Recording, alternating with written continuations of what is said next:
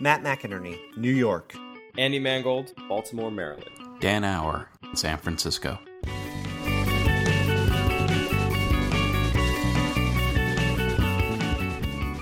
It's October 16th, 2014. This is On the Grid, episode 86. This week we talked about abuse online, ways of solving the problem, and we make a big announcement. Here we go. Gentlemen, we have a big announcement today. Big announcement. We've been sitting on this one for a while. Hold on, hold on to your seats, listeners. Uh, we are joining the 5x5 network. This has been a long time coming, but uh, we're very excited to be joining our, our good friends over at the 5x5, which is a, a big step up for the show, right? Yeah, I hope so. It means we'll be on their website. We'll be in their master feed, I guess. So, it yeah. means that we'll have a tiny little logo on our podcast artwork. What else does it mean, Andy? Well, I mean, it may lead to some more listeners, possibly through you know some in-network kind of uh, kind of talk, which is exciting. Uh, it's not going to change the show at all. If you're listening right now and you're worried, I mean, the show's going to remain the same. We may have some advertising now, which will be you know little spots we'll read, hopefully unintrusively. It'll basically be the, exactly the same as the very few ad, ads we had before. I'm just Yeah. going to do them exactly the same way. Yeah, and that means we're going to make some money from it. A little bit of scratch, not much, uh, but enough that we can probably, you know, not ever miss a week like we have done in the past. Uh, you know, it's just a little bit of a little bit to justify continuing doing the show. Um, you know, we made it 85 episodes really without making any money at all. So, uh, so yeah, it's it's kind of exciting for us, and hopefully we'll get some more listeners. I'm, I'm hoping we get some more people, maybe from outside of you know the graphic design, web design, you know, internety land. Uh, it could be interesting to maybe pull some people from other other kind of five by five shows, and it's very exciting. Uh, we're, we're excited, and I hope all the listeners are excited. And you know, share share this with your with your Twitter feed. Help us uh, make a good impression on the five by five with our download numbers for this first episode. That would be a big help. We're excited. We're excited about joining the network. We hope that it expands the listener base, but but more importantly, actually, I don't know what more importantly. That's why. That's why we're doing it. That's why. Yeah. Ultimately, I want people to, to like the show. Like we do it because we we saw there was something that we there was something missing from the community that we wanted to exist. So we, kind of just went and, made it. So everybody's response thus far has been amazing. I am never. Uh, every time I get recognized, the, the two times I've been recognized in public just by my voice, uh, I'm still shocked. Uh, so it, it's pretty amazing. I, I love that there's people out there that listen to the show regularly that are tweeting at us. Um, it means a lot that you people care about this same kind of shit that we care about. So thank you all, and uh, here's to the the next great chapter. Right? I think so. And I think Cheers. Being invited means we did something right, right? Yep, probably. I Um, don't know. actually, I will just say this: the things that will change is we're going to be forwarding our website. So our website is now going to be at five by five. You don't have to worry about changing your feed. We'll handle all the redirecting, so you can just keep subscribing to the same thing. But now five by five will generate it, and we still own the show. That's another important thing. yeah, they're not going to tell us what to do. Maybe they will. I don't know. I mean, We're they could try to. It wouldn't go over well if they told us what to do or say. So, Yeah. so yeah, very exciting. Also, we're going to become a Ruby on Rails podcast. Yeah. Also, yeah, I Sorry, forgot to guys. tell you, yeah, we're just going to talk about uh, the command line now, pretty much. Sweet command line tips, we're going to become a tech podcast. workflows. Oh, should we mention the artwork? Anything about the I, the artwork that we've been working on for God knows how long? Yeah, I mean, I guess we've been trying to design new artwork forever. I mean, we talked a little bit about it when uh, we did that experiment with 99 Designs, like it's a month or two months ago. But Yep. uh, yeah, we still haven't decided what the artwork's going to be. But I think we were all kind of settled on a change. So uh, we're, we're going to post this stuff publicly, right, Matt? That's the whole idea. Yeah, we were kind of waiting to post it publicly because they all have little five by five logos on the bottom, and that kind of would have been a giveaway that we were on the network. Spoilers.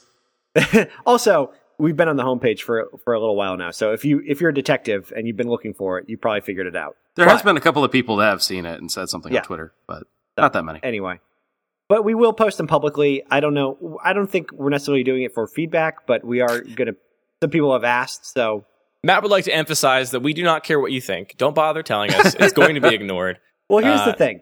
All I'm saying is it's not a contest. I am more than happy to receive feedback, but this is not a contest. We're Wait. not taking votes. It's not. Oh, it's, just- it's not a contest. I thought we were competing neck and neck. We're at each other's throats.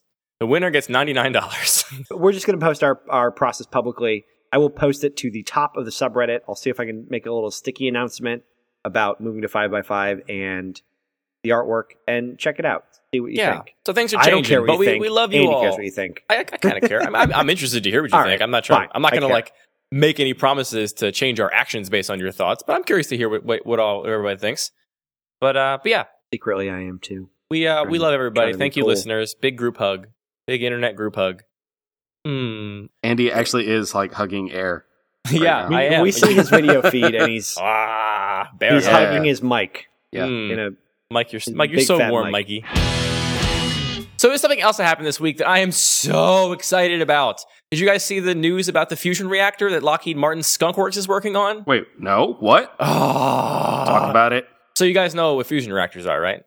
Yeah, I have a general idea. yeah. I'm no rocket scientist. So but quick rundown. You know, like current nuclear power plants that are like producing energy for people are all fission. So we split atoms, energy is released when we split them, and there's a bunch of radioactive waste that's also generated, which is why there's you know some problems with fission reactors. The other thing about fission reactors is all of the safety mechanisms in a fission reactor are designed to slow down the reaction because sort of left on its own, it would just kind of run out of control until the uh, you know radioactive mass was no longer critical and makes a big mess. Um, so for that reason, that's why we've had a few kind of disasters with nuclear power plants. So fusion is kind of the opposite in some ways, and uh, it's instead of separating uh, atoms into their component uh, parts, you can combine component atoms or molecules to make a, a new atom. Uh, specifically, you combine two isotopes of hydrogen to make helium uh, through a process called fusion, and the result is also a tremendous amount of energy with none of the kind of bad side effects of fission. And this is something we've been able to do for a long time, but we've been able to do it only in such a way that the we are putting more energy into the system than we're getting out of it. It takes an incredible amount of energy to fuse two atoms, correct? Yeah. so Like, the, the, the hard part is containing the plasma that's created when you superheat and superpressurize the hydrogen isotopes. And containing that plasma requires a lot of energy currently in the form of an electromagnetic field. Um, and the Skunk Works at Lockheed Martin announced uh, this week that they have made a tremendous breakthrough in the technology that does the containment of this plasma. Um, so the result is that they believe in five years they will have a functioning 100 megawatt uh, prototype fusion generator that is about the size of a current jet engine, which is much, much smaller than our current fusion generators that we're building. Uh, and that is supposed to be theoretically way more efficient. And it's just like so exciting because, you know, grow, growing up, you know, in the 90s and 2000s and just watching basically the whole world kind of go to, to shit in many ways, specifically the climate and stuff. It's just like this is this beautiful light at the end of the tunnel that maybe we humans are actually not so bad after all and we can figure some stuff out with our brains. I, I told my I told my girlfriend I was like, remember where you were when we talked about fusion generators because this is going to be maybe the thing that like saves the fucking world like in a huge way, and that the size was like totally shocking. Like I I, I kind of expected uh, before this news came out that there'd be fusion generators during my lifetime, but I thought they would be you know perhaps enormous or that perhaps it'd be towards the end of my lifetime before we figured it out. Uh, so this is like earlier than I expected, and all these other things about them being super small means incredible things for space travel and for bringing energy to uh, remote parts of the world that currently aren't, you know, very developed. Uh, it's like huge, amazing news. And the other thing is like, some people are like, oh, people have been saying this has been five years out for 30 years, but the Skunk Works is an amazing uh, group at Lockheed Martin that doesn't really have a bad track record of like announcing things before they're actually figured out. You know, these are the people behind the, the SR 71 and a bunch of other like stealth aircraft. And part of the reason I'm excited is because I had never even considered that a company like, like Lockheed Martin would take this on. Like, I, whenever I picture people working on fusion or working on like the the pie in the sky save the world scientific issues, I picture a bunch of like nerdy people that are you know having to plow their way through red tape and write academic papers along the way and constantly fill out grant applications to keep their funding for their research. Uh, but Lockheed Martin is like an enormous company. It's funded by huge defense contracts, so they got this money pour, you know, pouring out of them, and they decided to invest a huge amount of their you know research and development into this thing, which certainly will also make probably horrific warplanes, but will also potentially like save the world's energy problems uh, ahead of time or like in before I die. I might I will get to see this happen. It's oh, I'm so excited. Did you even mention that the takeaway is that this this is the is this actually the dream of it is actually putting out more energy than it's taking in. It's that that point of efficiency. Oh, down, way it's way going way more down energy than it's putting in. Yeah, like it like what like what kind of like I understand the concept of it, but I have no idea the practical applications of this Okay. right now. So- I mean, well, I understand that creating energy with less energy is obviously the goal, but Mhm. like to what degree okay. So here, here's the are scale. we at? Here's a scale Yeah. for you. Um, so the the fuel for this is just these two isotopes of hydrogen. It's uh, tritium and deuterium. Uh, I think I got that right. Um, so you have like the most abundant thing in the planet. You're not yeah, running out like, of that. like one of them you can just find in seawater, uh, and one of them you can make very easily with uh, some other element that's readily available. I can't remember what it is. I mean, they're they're very they're very readily available, and Yeah. also like the amount of energy released when just two atoms, uh, two molecules or atoms combine is insane. It's enormous. Uh, so, like for example, the fuel to run a generator that would run a city of I think it said uh, fifty to hundred thousand people for a whole year would weigh fifty pounds. Fifty pounds of hydrogen gas uh, would power an entire city uh, for for the year, uh, and that would be you know without a significant extra energy input. Like once you get it going, it powers its, powers itself, uh, and it's like super safe because if something goes wrong and you stop putting energy in, it just shuts down. There's, there's, and there's no radioactive isotopes that are left over. It's just oh, I can't I can't contain my. I actually couldn't sleep last night. I was so excited about Oh. the prospect for the future. So what are we always have to talk about this part? What are the downsides to this to the design solution to the invention? What what's the part that's going to kill all of us in the future? So honestly, like I don't think it has one of those. Or does it just cost a billion dollars to make one? So I, I think it's going to be very expensive. I think it's going to be very expensive. Obviously, at first it's going to be very expensive, but you know, as technology gets better, um, right now the way it's going to work is it's going to heat this big sort of containment vessel, which is made of stainless steel, I think, with coated with something else, uh, and then that heat is going to be turned into energy through like normal old-fashioned means of heat transduction into or heat, uh, whatever, into generators. Um, honestly, I think it's just to be very expensive. Like theoretically, this could be there's not really a big downside other than it costing a bazillion dollars to do it for the first couple of times till we get good at it. But God, it's amazing. I, I, I can so viscerally feel how silly all of humanity will look when I'm 70 and we look back on the fact that we just like dug up fucking old plant matter and dinosaurs and burned it to like power our lights and shit. Like that's to be so archaic. It's you look back on like, you know, 100 years ago, the kind of weird shit they did, and you're like, why did everyone th- everything that was a good idea? That is totally going to be the case with fossil fuels. And I am just, oh, I really love it. You heard it here first. Go read about this thing. Go read about this thing. Everybody listening. We're going to post a ton of links. I have a whole bunch of links. Yeah. We will import them No. to the site one by one. Fusion.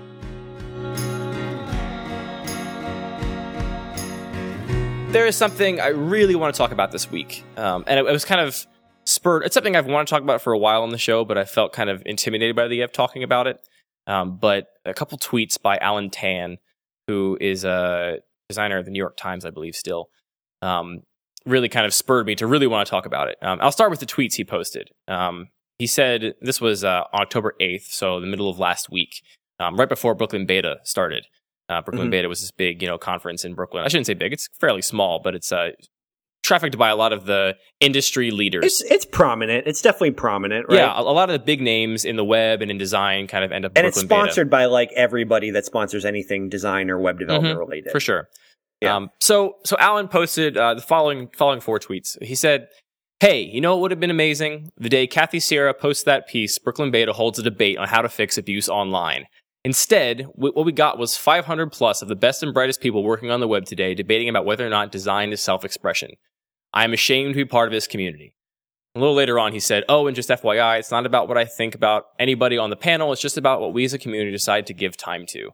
Um, so the reason is, so first I want to explain these things in case you are listening, you don't know what Allen's talking about. The, the piece by Kathy Sierra he's referencing is a, a blog post that, uh, that Kathy put on, uh, on her website, kind of announcing the fact that she was leaving Twitter.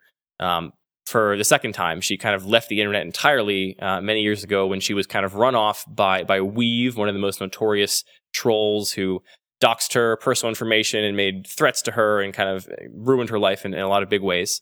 Um, and she's leaving Twitter again for reasons we'll get into later. But she posted a long piece kind of about her experience on the web, dealing with trolls, being harassed, and uh, you know that abuse is something that has been very important and uh, and formulaic and formative for her.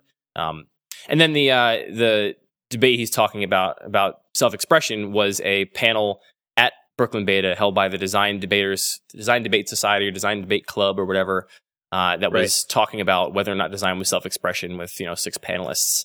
Um, so these things kind of came together in this confluence that that Allen kind of had this feeling about. And the reason I want to talk about it so badly is that you know, my my gut reaction is that I feel like there's room in the design community to still have those people talking about whether design self expression in Brooklyn, you know, surrounded by industry, you know, leaders. But I want there to be another part of our community that does address the things that Allen's talking about, and that's what I want this show to be. Like that's why was one of the reasons I wanted to start the show with you guys is because I wanted to talk about the things that were not the maybe shallow or uh, kind of more simple uh, questions about our industry that are based on craft and all that kind of stuff. Um, so I, that's what I want to talk about this week. Um, and I, I kind of want to set the stage because since this has happened, uh, there's been a lot more shit that has gone down right in the same vein. Um, so, I mean, just to sort of recap, Kathy was a software developer, um, a very prominent software developer. Uh, 10, 15 years ago, she was on the sort of lecture circuit. She was going giving a lot of talks at various conferences and very well renowned in her field. Um, she was run off the internet, as I said, by by weev, uh, this horrible uh, Nazi troll, basically, um, who decided that she did not deserve all of the credit and uh, kind of good faith she had earned, and uh, you know, put all of her personal information online, endangered Kathy's family, endangered her kids. Uh, so Kathy, a long time ago, before I was even aware she existed, left Twitter. Left uh, it was before Twitter existed. She left the internet and kind of like went silent uh, for her own safety and well being. And uh, she came back to Twitter like a year or two years ago or something, and everyone was was very excited. And I didn't know who she was. I did some reading about it when she came back, and I've been following her since then. And um, you know, she has to deal with a lot of shit. And recently, um, weev uh, did some other things publicly, and some people uh, started kind of respecting him a little bit uh, and beginning to question whether or not uh, what happened to Kathy back in the day was, you know, as bad as it was, and questioned some of the things. And he kind of just spread misinformation about her. And you know, long story short is that she was forced off Twitter again and decided that it's not for her uh, to deal with all this abuse. And you can find out more about it from reading the letter, which we'll put in the show notes. Um, and since since that happened, um, Anita Sarkeesian, who I think we've talked about in the show at least briefly before, uh, has Sure. the great feminist frequency videos. She uh, posts these amazing, beautifully produced, very cogent, um, thoughtful videos critiquing the um, the sort of role of women in video games uh, and sort of under the under the flag of gaming as a mass media kind of entertainment uh, property now. Everyone's involved. It's not just you know Cheetos covered nerds sweating in their basements. It's all sorts of people, and we have to get better about our portrayal of women in this medium specifically uh, because there's a bunch of people at the table now. Um, and she had a talk scheduled at Utah State University uh, that had to be canceled, unfortunately, because of some horrific threats that the university received. Um, somebody sent an email, threatened to do, to do a mass shooting and kill all of the feminists that showed up to the talk. Um, they promised it would be the worst mass shooting in history, uh, or worst school shooting in history in the United States. Uh, and because the, the Utah State University would not agree to check for firearms at the door, um, Anita decided to cancel the talk uh, and was kind of forced out of doing the thing that she does so well uh, because of these horrible threats. Um, and to put one more on top of that, um, Brianna Wu. this is all. This is all in the last week and a half, people. Yeah. Uh, Brianna Wu, who's now our podcasting uh, neighbor, she's on Isometric, which is also on the Five x Five network. Um, she uh, shared a meme that one of the listeners of her podcast had created, kind of poking fun at GamerGate on Twitter. Uh, wasn't even images she herself had created, just something else that someone had created that she thought was funny. She shared it, uh, and she began receiving death threats uh, and some very, very specific, very, very horrific death threats that also uh, publicly posted her address and uh, knew the name of her spouse and uh, basically threatened her family. And she was forced to leave her house for some amount of time in order to seek safety. Um, all of this happened in a week, everybody. This is how fucked up things are. And I think that Allen has a good point. Like, as are we as designers, and you know, for the small amount of listeners we have to this show, I'd like to think that we have some kind of role in helping direct conversation in the community. I feel like this is something we should be talking about. Um, Yeah. what what do I you guys think- think? No, I think we should. I think like the examples we're using, you know, a lot of them, I think the focus has been these are gamers on the internet, and a lot of them, a lot of the focus has been this is like the tech community on the internet. But I think this is any. Well, I think one, this is anything any woman has to deal with on the internet. But I think more And specifically, life, any woman who is creating anything and putting it out in the world um, is dealing with this. Uh, to some degree, Yeah. it's probably more specifically being covered on like video game journalism, but I think it covers a group of designers debating at Brooklyn Beta. They they are part of the same community. Oh, for sure. And actually, a, a prominent prominent example that happened a while ago, but we talked about it was Jessica Walsh of Sagmeister and Walsh. That was a thing. I hope everybody that is hearing this understands and believes that this is a fucking real issue that everybody that is uh, in an underprivileged sort of group has to face online. Uh, it- there's there's not any there's no avoiding it. The, the evidence is there uh, to kind of claim that oh the internet's a fair playing field and just ignore the trolls and you know men get threatened too. Like that's all fucking bullshit. Uh, so if you don't believe that, then just stop listening now because we're not going to address that anymore. Um, and and something Kathy said, which I think is really eye opening for me, is that she felt that the reason she was the target of this stuff more than anything else was that uh, her work became prominent enough that other people believed what what she was saying was true and were following her work and you know kind of uh, justifying her. Uh, so she describes the, something called the Kool Aid point in her in her post, where she says that once people are drinking the Kool Aid that you're selling, uh, once people are believing you and kind of buying into your your brand, your writing, that's when you're in trouble. That's when you become a target. Um, and Right. some of my friends themselves, women, have said like every time I see a little my follower count go up on Twitter, uh, it's a bittersweet. Like I'm a little bit excited and I'm a little bit worried that I'm going to you know cross some threshold and become you know a target basically, which is horrible, right? Like the things that Twitter has done for me, the internet has done for me, are amazing. I've had such an amazing experience. I've grown as a person on this system, and the fact that you know some other people just are, are robbed of that because of how horrific these assholes are is just like the worst thing to think about to me. That some people don't even have the opportunity to, to have these experiences because this world is unsafe for them. So, so the thing I was, so the next step I want to get to is like, what, what are the things that are being done to stop this?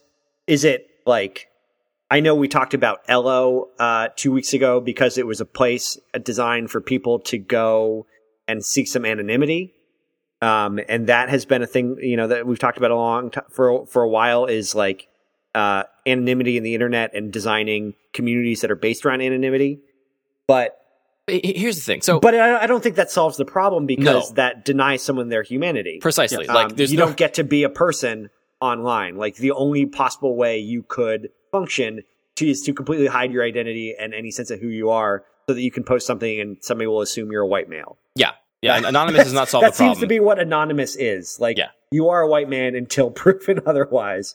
So that solves the problem. Thus is white male privilege. You are a white man until proven otherwise. Uh, That is Yeah. the assumption. You watch, No, it's- go it- to it- any I mean- sub, any subreddit and post something, and it will post anything without context, and that is the assumption until you state otherwise. Yeah, and I think you nailed it, Matt. Like anonymity is not a solution. You're asked to not be yourself. So yeah, you could everyone can go play a character online if they want, but that's not a solution for, for any people facing these problems.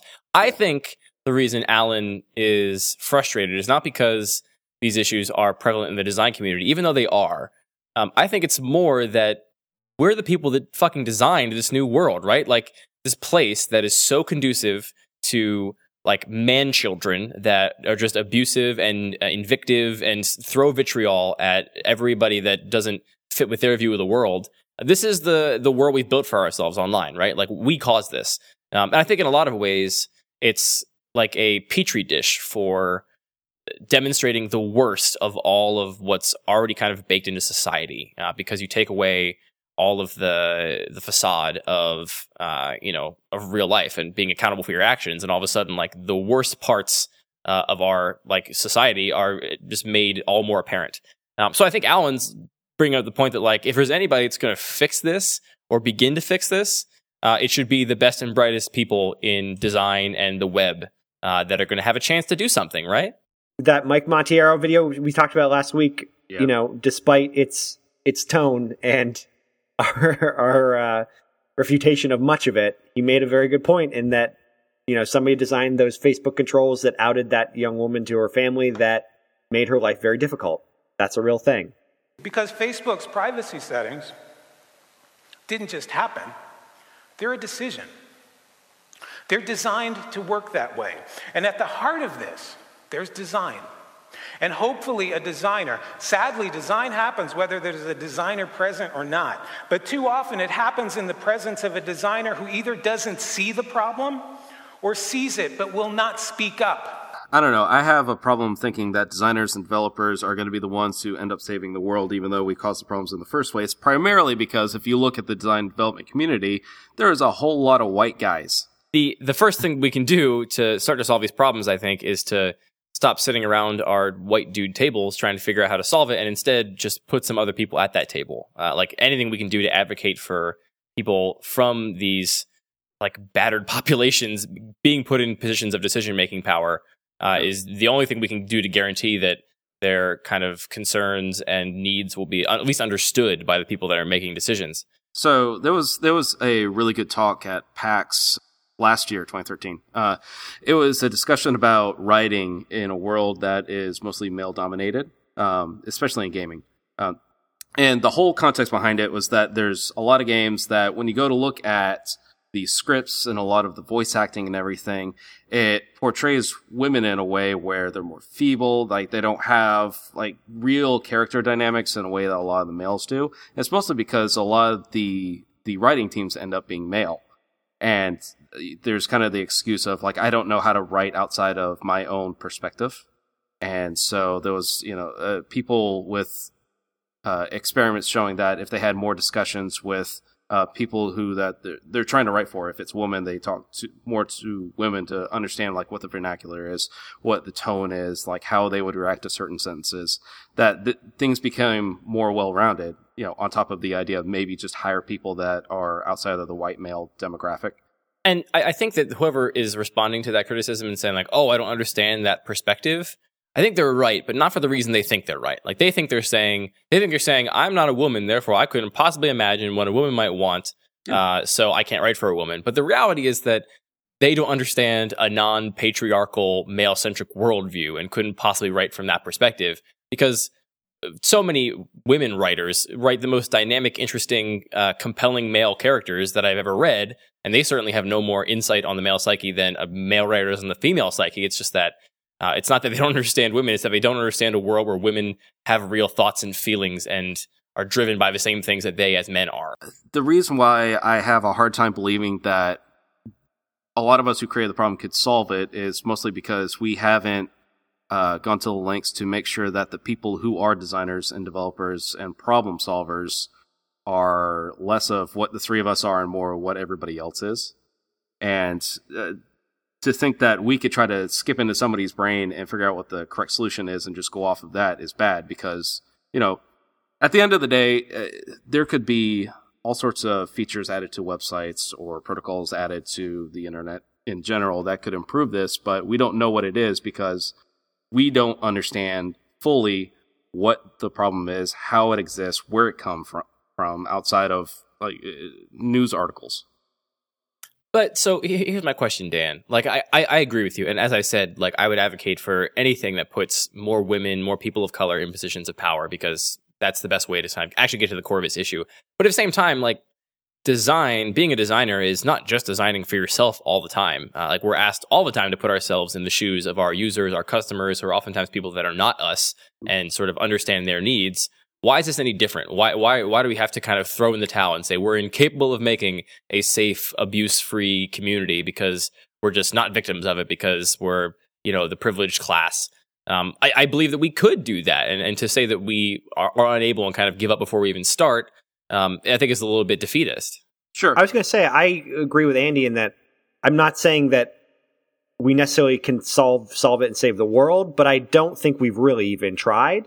So I'm not sure I have an answer to that question. Yeah, I mean, I don't that's, think that's problem number yet. one. So I don't think we have an answer to the question, but I think we're tasked all the time in trying to design for somebody else. Yeah. Much in the same in, in the same example that uh, you know whether your screenwriter is male or female, she can write for almost any character. It's kind of more understanding your cultural context than it is necessarily exactly who you are in that context.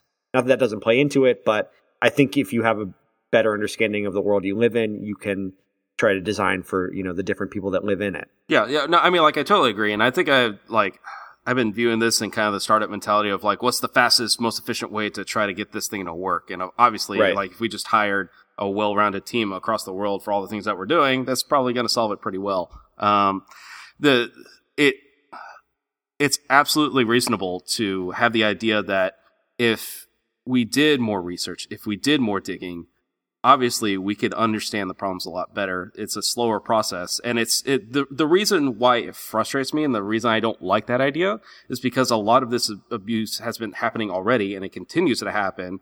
And it's, it's kind of like my gut reaction to just, I want this to stop immediately. How do we just get it to stop?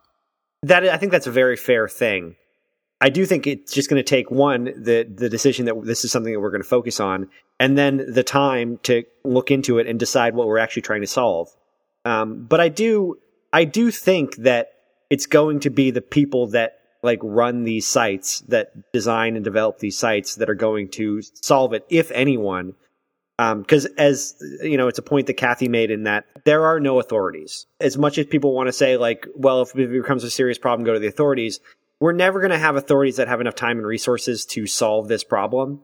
Um, you're never going to call either your local department and saying I'm being harassed online, or there's no. I don't. I can't imagine a world where there's an effective internet police that's going to do the job.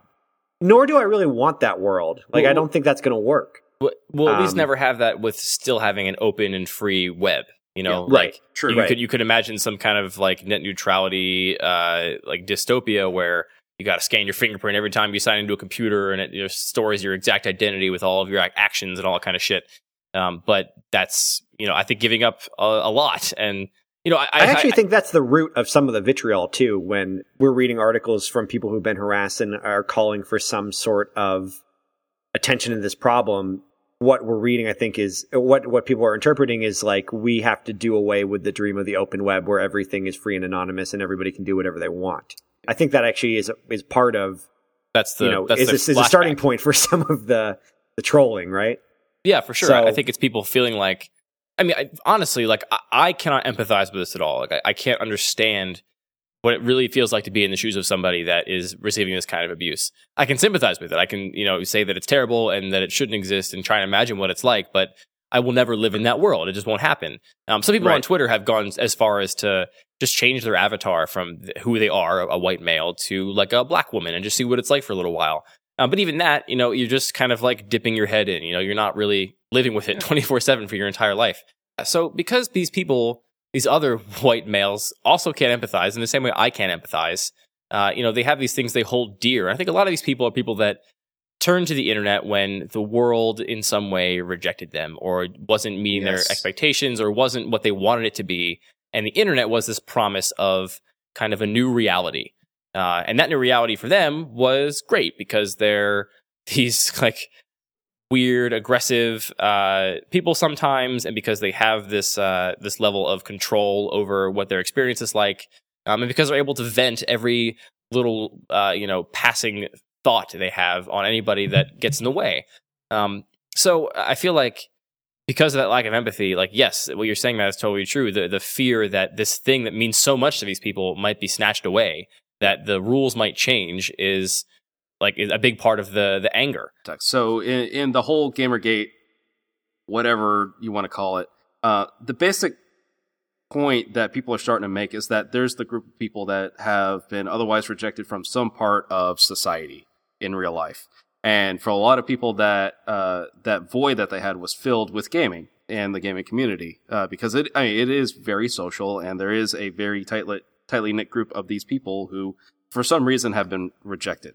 Um, and the idea that somebody co- come in like Anita Sarkeesian and say that she represents gaming and that she wants to change it in this way is like a, a, direct opposition to what they feel like they feel like they're the representation of the community and that she's not therefore she's just faking it you know? And, and i feel like that's probably the crispest example that's been around in a while to be able to show that the issue is a lot bigger than simply like saying that it's a woman problem or if it's a race problem or something like that. It's the fact that there's two opposing sides to an argument that are yelling past each other and not actually communicating and understanding what the problems are on both sides because they refuse to. And obviously, with trolls, they're not going to talk about their feelings on the internet. That's just not part but, of their thing.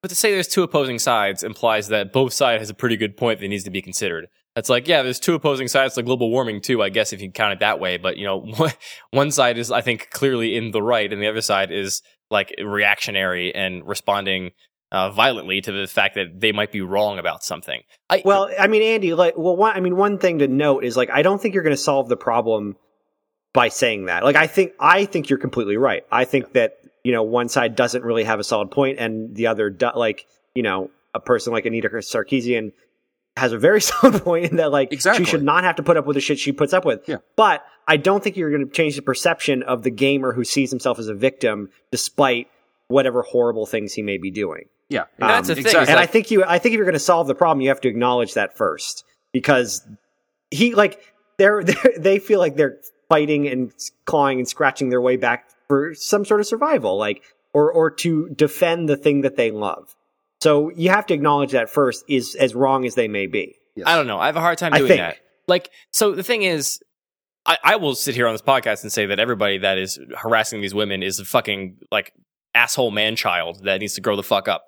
Uh, Anita Sarkeesian has never said anything even close to that. She's never been anything but respectful to her audience. If you watch her videos, there's like, it's just clear, logical, uh, Mhm. like criticisms of the media with no like uh, in, insightful language at all. It's just And she's very calm about even addressing some of the most horrible things. absolutely, exactly. Uh, and She handles it very, very well. It's Which kind is of why it's amazing. amazing, I like- don't personally. I don't think I would as well at all. I would be swearing a lot on the internet. No, no. So okay, okay, So- but there's a separate point though, because she is probably the best example of how this thing could actually resolve in a positive manner. Like she is the one like beacon of hope for me in this whole GamerGate bullshit. A lot of other outlets and a lot of other people writing articles, it's a lot of uh, attacking the other side, and I think that's the issue. A lot of times, is that.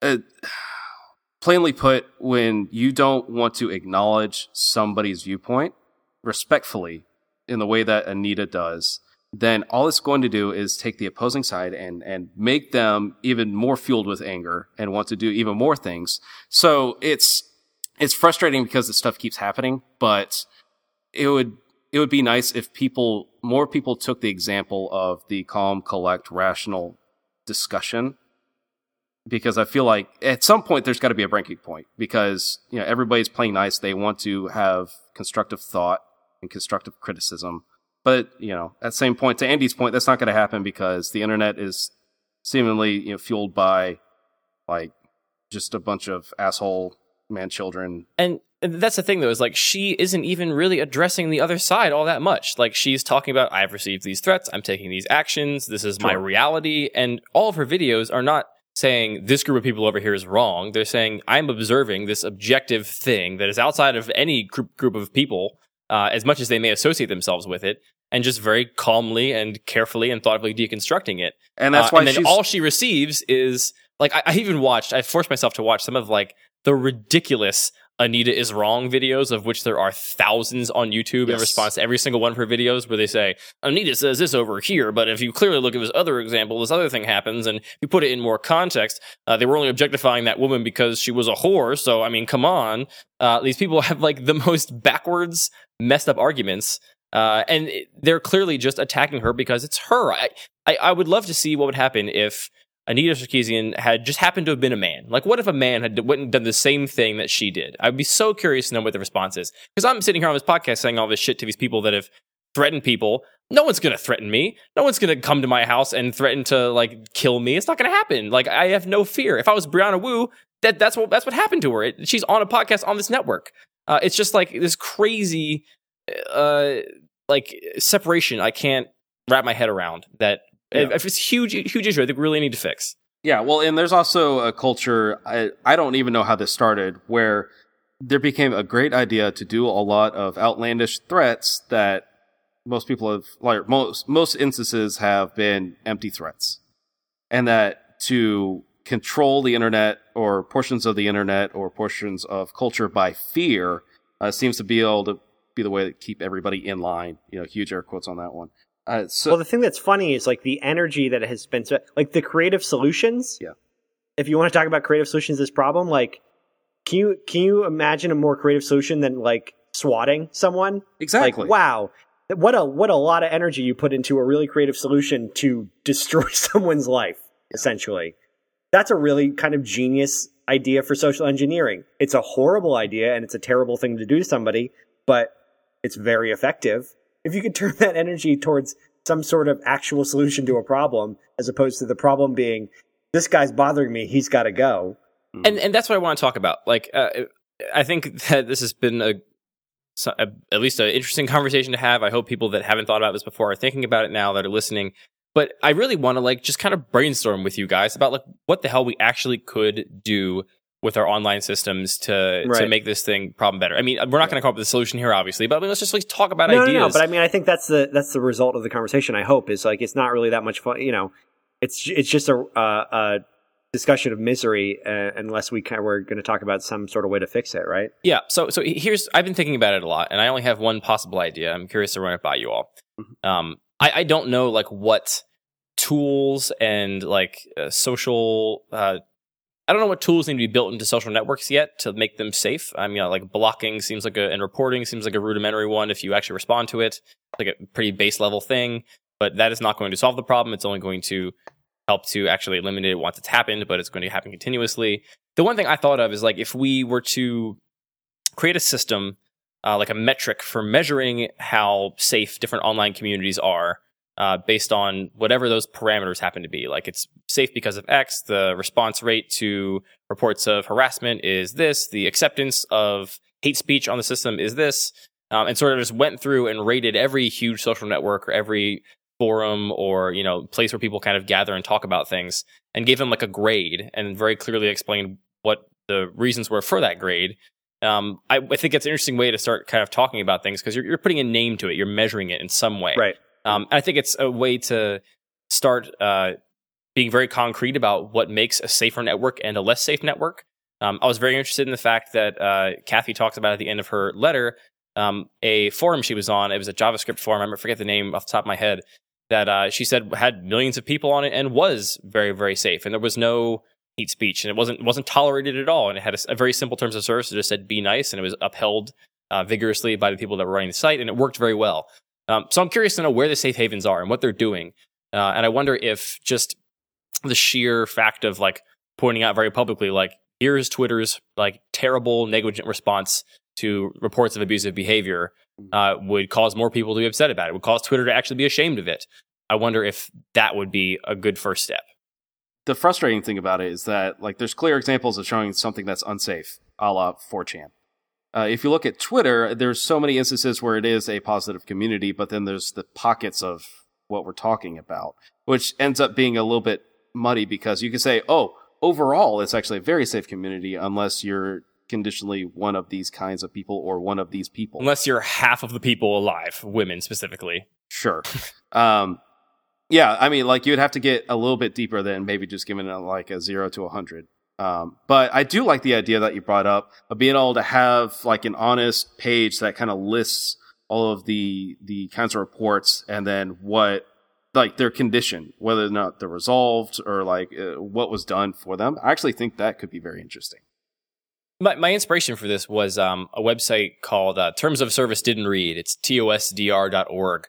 And it's uh, just a website that reads these enormous legal documents that uh, all of these you know websites make you agree to to sign up for them, and gives them a rating on all the different uh, you know facets of how much your data is yours versus theirs, and you know whether you can delete your account and uh, whether they share your personal information with advertisers, and just like names all these things. Uh, I don't know if this is effective. I don't know if people actually check this before they sign up for something. I usually don't, if I'm totally honest. Um, but I'm glad it exists. I'm glad that somebody has recognized that like the terms of service situation is broken. People just sign up and never read them. Yeah, right. So yeah. here we're going to summarize the things that are actually important for you that you might care about and show it to you in a very clear way against their competitors. And showing the competitors is another thing. Like if there was, if we did find that safe systems have these things in place and unsafe systems don't, uh, there's very clear kind of connections between certain tools that make something safer that was the case and someone were to say like hey i'm this is the safer twitter. It's exactly the same. It's still advertising based. It's not app.net it's not Ello it's just twitter but it's safer because uh, we've implemented these things. If that pressure of potential competition would drive these big companies to actually give a shit. Because ultimately like part of the reason they don't give a shit is because of institutionalized racism and sexism for sure. And part of the reason is that all these things we're describing aren't going to affect their bottom line much i would bet. Uh, like sure if you know, en masse women left Twitter, that would be a huge problem for them. But the reality is, I think these problems are most acute among the, the kind of celebrities and the people that have some kind of following. Uh, and so that's already an enormously small fraction of the actual users of the website. And if they leave, it's probably not going to be a huge effect on their actual business. So I guess the, the question is like, would the effect be okay? So let, us just say hypothetically this is successful because I think it is a really interesting idea would the effect be that you're reporting on the behavior, thus telling people where to go to have a safer environment, and you are siloing the bad behavior, or you're communicating to people that this behavior doesn't stand, you need to stop, and you're actually stopping the bad behavior? Yeah. Um, I guess the, uh, I'm just wondering if you're just like putting people in safe little silos and you haven't really solved the problem. You're just making these little, you're making these places, um, that aren't an actual representation of the internet. yeah, because And, it- Um, the- and is that, and does that, does that feel all that great? Is that a, a place you want to have to be stuck? So I don't think that I, I love the free web. I don't think we have to give that up to solve this problem. and I problem. do too. And I And- like, I'm kind of unwilling to budge on that point, I think. Yeah, I, I- don't think we have to give it up to solve this problem. I think that you know the four chans of the world are going to exist, and that's part of life. You know, the Ku Klux Klan is still in ex- existence. They're not going to go away anytime soon. Um, so, like the horrific parts of every system are going to be there. The the problem really I see now is the lack of a safe alternative. Like it's not like you can choose not to be part of the thing. Like there is no real safe you know network like this. I think Facebook is to some degree because of their kind of privacy controls, but it's a totally different system. There's no reason that any new social tool shouldn't be safe. Um, so I think part of what I'm responding to, Matt, is like we build websites. Like that is directly. I am a, a huge. It's a big part of my job is designing websites for ourselves and for others that um, don't usually have this kind of social interaction. But I don't know, as a person that designs websites and has done so professionally for for many years, what makes a place safe. Like I, I, there's no conversation around that. There's no clear like here's what you have to do to make this work. At least that I found. So I think a huge part of it is just having a central place for this conversation around what a website that is safe for women and people of color looks like and what those systems kind of how they're structured. And having that sort of central place and be able to like modify that um, then becomes if it's something that becomes respected and, and sort of looked to, it can become a real blemish on a big company if they uh, basically get a rating. It says like, "Hey, if you're a woman, don't use Twitter. Uh, it's pretty fucked up. You're not going to be safe at all." Um, Yeah. So I, I don't- I don't I don't think we have the ability to police it the way that you're kind of describing, Matt, where it's like, well, we're going to force everyone to be good now that we have and this I, sort of I- and I don't think you can. I just bring it up as as a question of what's actually happening. But I think, but I mean, to be honest, anytime we've ever talked about social design, like I feel like the the uh, the examples we're always given tend to be some sort of awareness campaign. Um, there are certainly other examples, but just uh, the ones I can I can recall via history books are always social awareness campaigns. Yeah. Um, and this is effectively that. Like, if this site becomes popular enough, it is a social awareness campaign for the idea of a safer internet. So I can see that being effective, but we also criticize the idea of the social awareness campaign because it's not actually solving a problem. Like, it's the joke of like doing the "don't smoke" poster and like how much is that actually doing. um, this is getting a, a bit more technical, but like if, if any of us were to go and create a site where somebody basically build a system so there could be content creation like Twitter, Facebook, uh, Tumblr, whatever, and that uh, to create it in a way that it, it would be a little bit more proactive in trying to find things that were trollish or or bad or offensive that like you know like an instance of when somebody goes to post something just have it run through an automated process to try to look for things that could potentially be dangerous or offensive and that it would flag it in a way that wouldn't like automatically block it but would help the system kind of learn and understand um, where these trends are happening how they're happening in a way that like if somebody does go to say like they want to report abuse then they can start to make better correlations on like when this happens how it happens and maybe through that be able to just get a better understanding of how this you know, how it occurs So, something else I was I have rolled around in my head a lot that I think is a bad idea and won't work, but I'll voice here so we can talk about why. Okay. Um, is if you could imagine a hypothetical system, I don't know what it would look technically, where you have kind of like a think about like OAuth or or, or Gravatar, some kind of like uh, third party library that can be accessed by websites that want to sort of integrate it. Um, and this library basically um, associates accounts across services. Um, one of the problems that people have talked about is like, you know, Twitter, if you're being abused by somebody, you report them, you block them, they create 10 new accounts and just continue abusing you. And there's like no way to say, like, this identity, this person here that I have blocked, I want them to be blocked on everything. I don't want to deal with this human being or anything they're responsible for ever again. Um, if you could have a system that was like centralized and uh, anonymously just associated, like you had to kind of give some key for your real identity. It wouldn't have to be your name or social security number, but something that was tied to you and only you uh, in order to create an account on any system that relied on this library. Uh, then we could basically say that you have to provide your one and only unique key to create an account. And as soon as you get blocked by somebody, any other account created with that unique key is going to also be blocked by that person. And you kind of have this layer of like actual accountability because I've removed a little bit of the not the anonymity, but the ability to kind of recreate yourself over and over again and be reborn as many times as you want by just making as many new accounts with uh, you know, as many email addresses as you have access to. Yeah, I mean Um, that that would actually slow down the whole process of making sock puppets online. That I think that could help. You know, so long as it's in a case where uh, you can't go and just create a new like unique ID in the system relatively quickly. But so is this like a? I'm. I think you led into this saying it's a bad idea for maybe the reason I'm about to bring up. Um, is this something that uh, like the government has to enforce? Well, like, how how are people? Yeah. There you go, Matt. You found what I think is the big problem this? with it. The big problem with it Because the people who, who don't want to use it are the people who are causing the most problems. That's the yeah, I mean, that's, I see two big problems with it. First big problem is who. Who does it? Who are we giving these keys to? Uh, because obviously, it's going to be like if if this was something that actually every site had to rely upon, it would be an extremely valuable and uh, very dangerous data source because it'd be the only place where you'd be able to actually associate base identities with people and you know find personally identifiable information.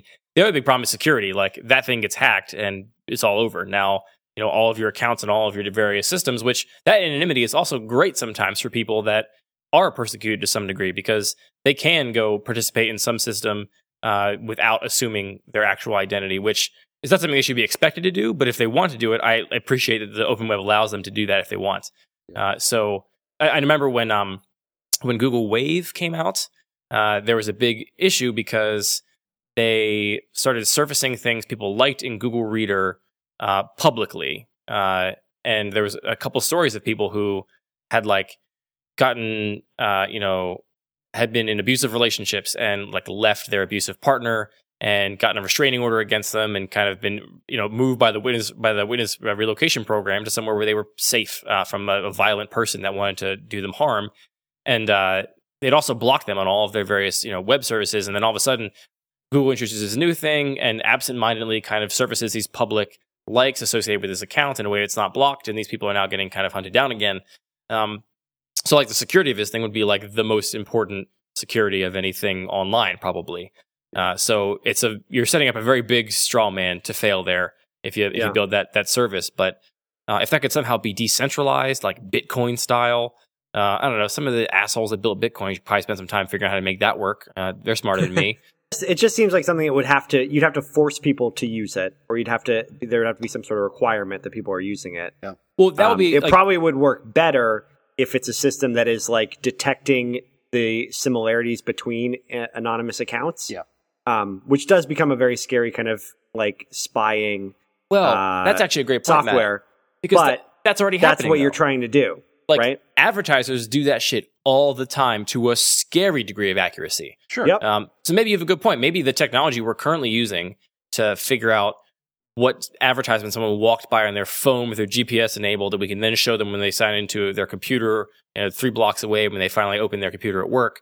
Like that shit totally happens. Like maybe that same technology could be reappropriated and used to say, "Hey, you're we know you're one person because we've figured out by this weird uh, the shadows on the wall and the trails of breadcrumbs that uh, this is your identity, and once you've been blocked, you've been blocked." I mean, you want to talk about like the the ideal web, like you know, you get the message on whatever social network, and then you're the the spot currently uh, reserved for contextual ads now reads, "This person is also this person, this person, and this person who have previously harassed you." Yeah.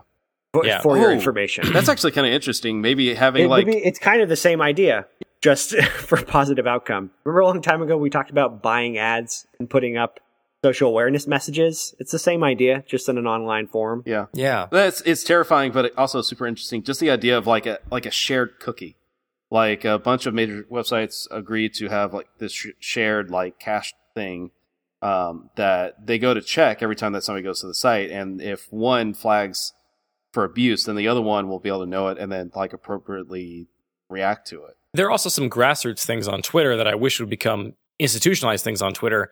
Um, for example, there's a group of people that have made a shared block list. Uh, I believe it's mostly women that are abused online, and they have a.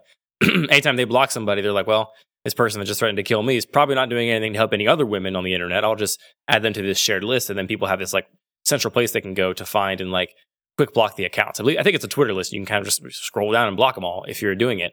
But you still have to manually do that. Why not just have an ability for, you know, if you're Twitter, make an ability to say like, if this person gets blocked by three percent of the people that this person follows, let's assume that uh, they don't want that content to be seen. Uh, they're already fucking with the feed in all sorts of ways. Uh, you know, they're moving shit around. They're putting ads. I know into you're favoriting all the time now, Andy. All of a sudden, who And knew? you see you see all the puppies, I guess. Um, but like they're already fucking with our feed. Why not fuck with our feed in a way that might actually reduce the amount of abuse before it gets to people? Like block people before they have a chance to dole out this horrible shit. Um, I mean, I'm sure that we could pick apart all these ideas, but like, why have none of these even been talked about or tried to be implemented? I see so much stupider shit put on websites than the stuff we're talking about right now, given the flaws that we're kind of accepting about what we're describing. But Yeah. I don't know. I, I mean, think that's I, I think that's the kind of the point I'd like to get to is like let's try some of these things and pick them apart. I think a lot of them will fail. I think a lot of them are bad ideas that aren't going to work, mm-hmm. but nobody's trying them. Nobody's even given it a shot yet.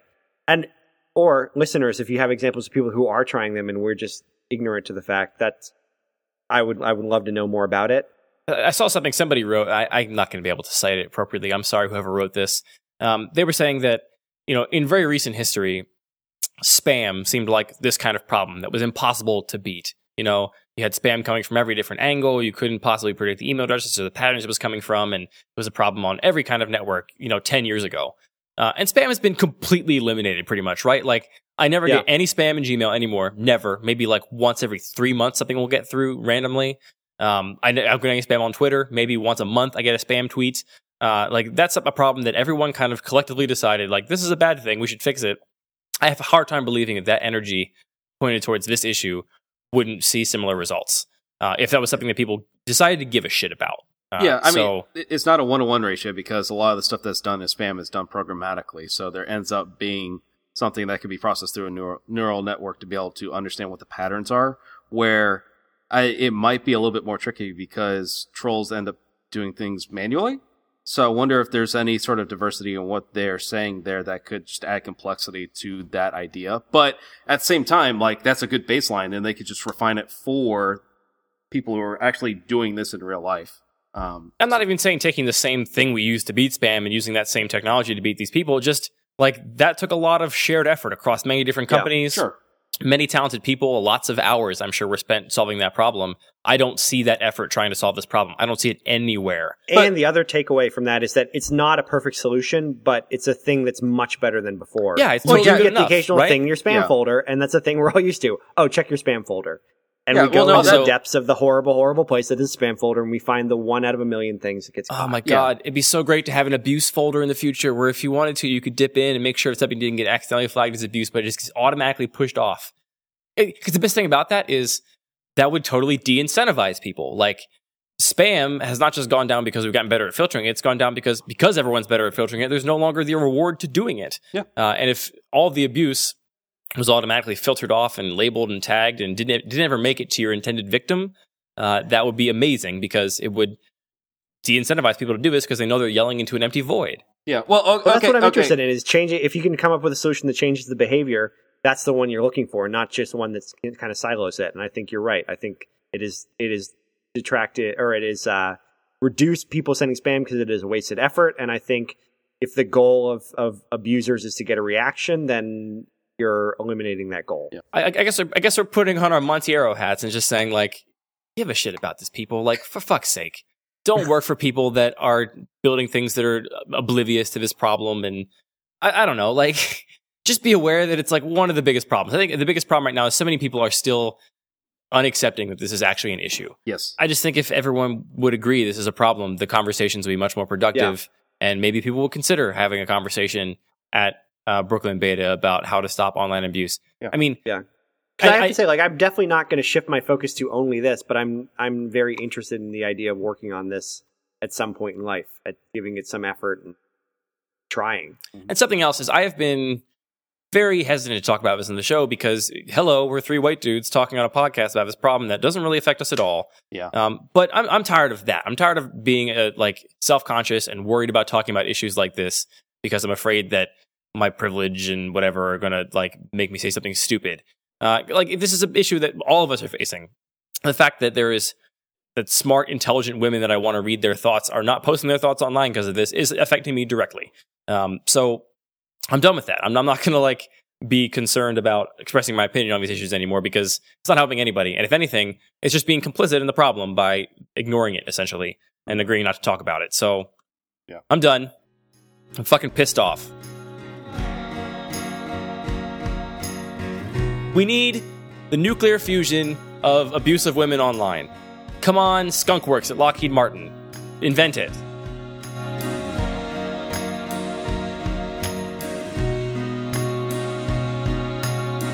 We die, Dan. If you want to skirt the happy ending, I'm fine with that. We have an hour and six. You have anything great? Unless Andy does. Andy, what do you want to do? Go ahead, Andy. I, I don't. Uh, I mean, my happy ending is that nuclear fusion might solve all of our all of our energy issues, which will free up lots of minds to focus on all these fucking social issues. Man, so okay, I have a couple of things, but I'll be super honest. Like, I am not in a super happy mood right now, and I don't know if I could even sound happy. About That's okay. Then let's not do it. Okay. We we always said we're not going to do it if it's fake. man. Okay, so uh, straight up, real talk. Yeah, yeah. What's up? I get really frustrated. I get really angry, and I get really bummed out because uh, going back to the whole gamer thing, it frustrates me a lot because I I, see my wife, who is also a gamer, happens to be a woman, and she, the idea popped in her head that she wanted to be able to stream her gameplay just like the way that I want to. And that she doesn't want to do that now because she's terrified that if she does, she's going to get the same doxing and the swatting and all the other terrible things entirely because she's a woman. I think that's awful. So It's terrible. Yeah. I get emotional as fuck about this issue. I, I mean, I know this doesn't help, but I have on more than one occasion when a friend of mine on Twitter is harassed by some dickhead, just been like, "You're a fucktard" in all caps him on Twitter. I know it's not helping. I know it's not solving the problem. I know that guy's not going, "Well, this guy called me a fucktard. Maybe I better reevaluate my actions." yeah, But it makes me feel a little better because I don't know what else to do. I'm just so mad. yeah. So no, it just it frustrates me because like Angie is probably one of the most talented, amazing, smart people in the world, and it's not that's not biased because we're married. Uh, she is honestly just an incredible person, and the fact that she gets tamped down by some shit stain in the middle of nowhere America because he has a backwards opinion on something that went out of style 50 years ago is really fucking frustrating because it, like the internet should not have to be like that. She should not have to hide away from doing things that she wants to do entirely because of some fucking asshole who's making sock, sock puppet accounts at his shit job in the middle of nowhere. Done. That's the thing is, I, I want my internet to be open to everybody because my internet is amazing. Yeah. I love it. It's been such a huge impact on me, and everyone should have that opportunity. Oh, I need to take a nice long shower.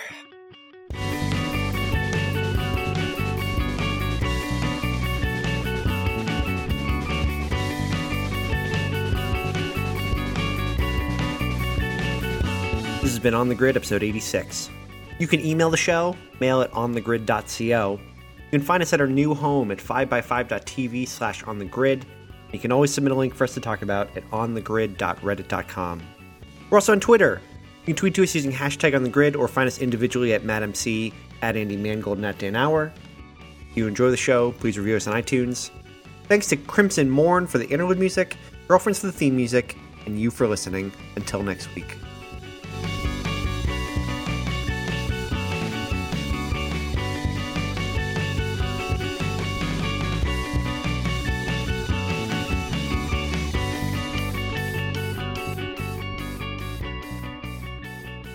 Yeah, okay, I'm I'm recording now. I'm recording. Also recording my audio. Always singing. Okay, Yeah. here we go. Three, two, one. Oh, I We wait. We have to. I didn't. I didn't clap. We've already Sorry. done this 85 times. Yeah. You said it so quickly. The Whoa. progress would be more straightforward. Did you get attacked by your cat again? He fell off the back of my desk. Two paws, grabbing the Oh, edge. he's drunk. Sorry, to, sorry to distract. Drunk you. on cat. No, that no, is not fine. getting edited at all. I know it is. I might just put it at the end. Okay. Yeah.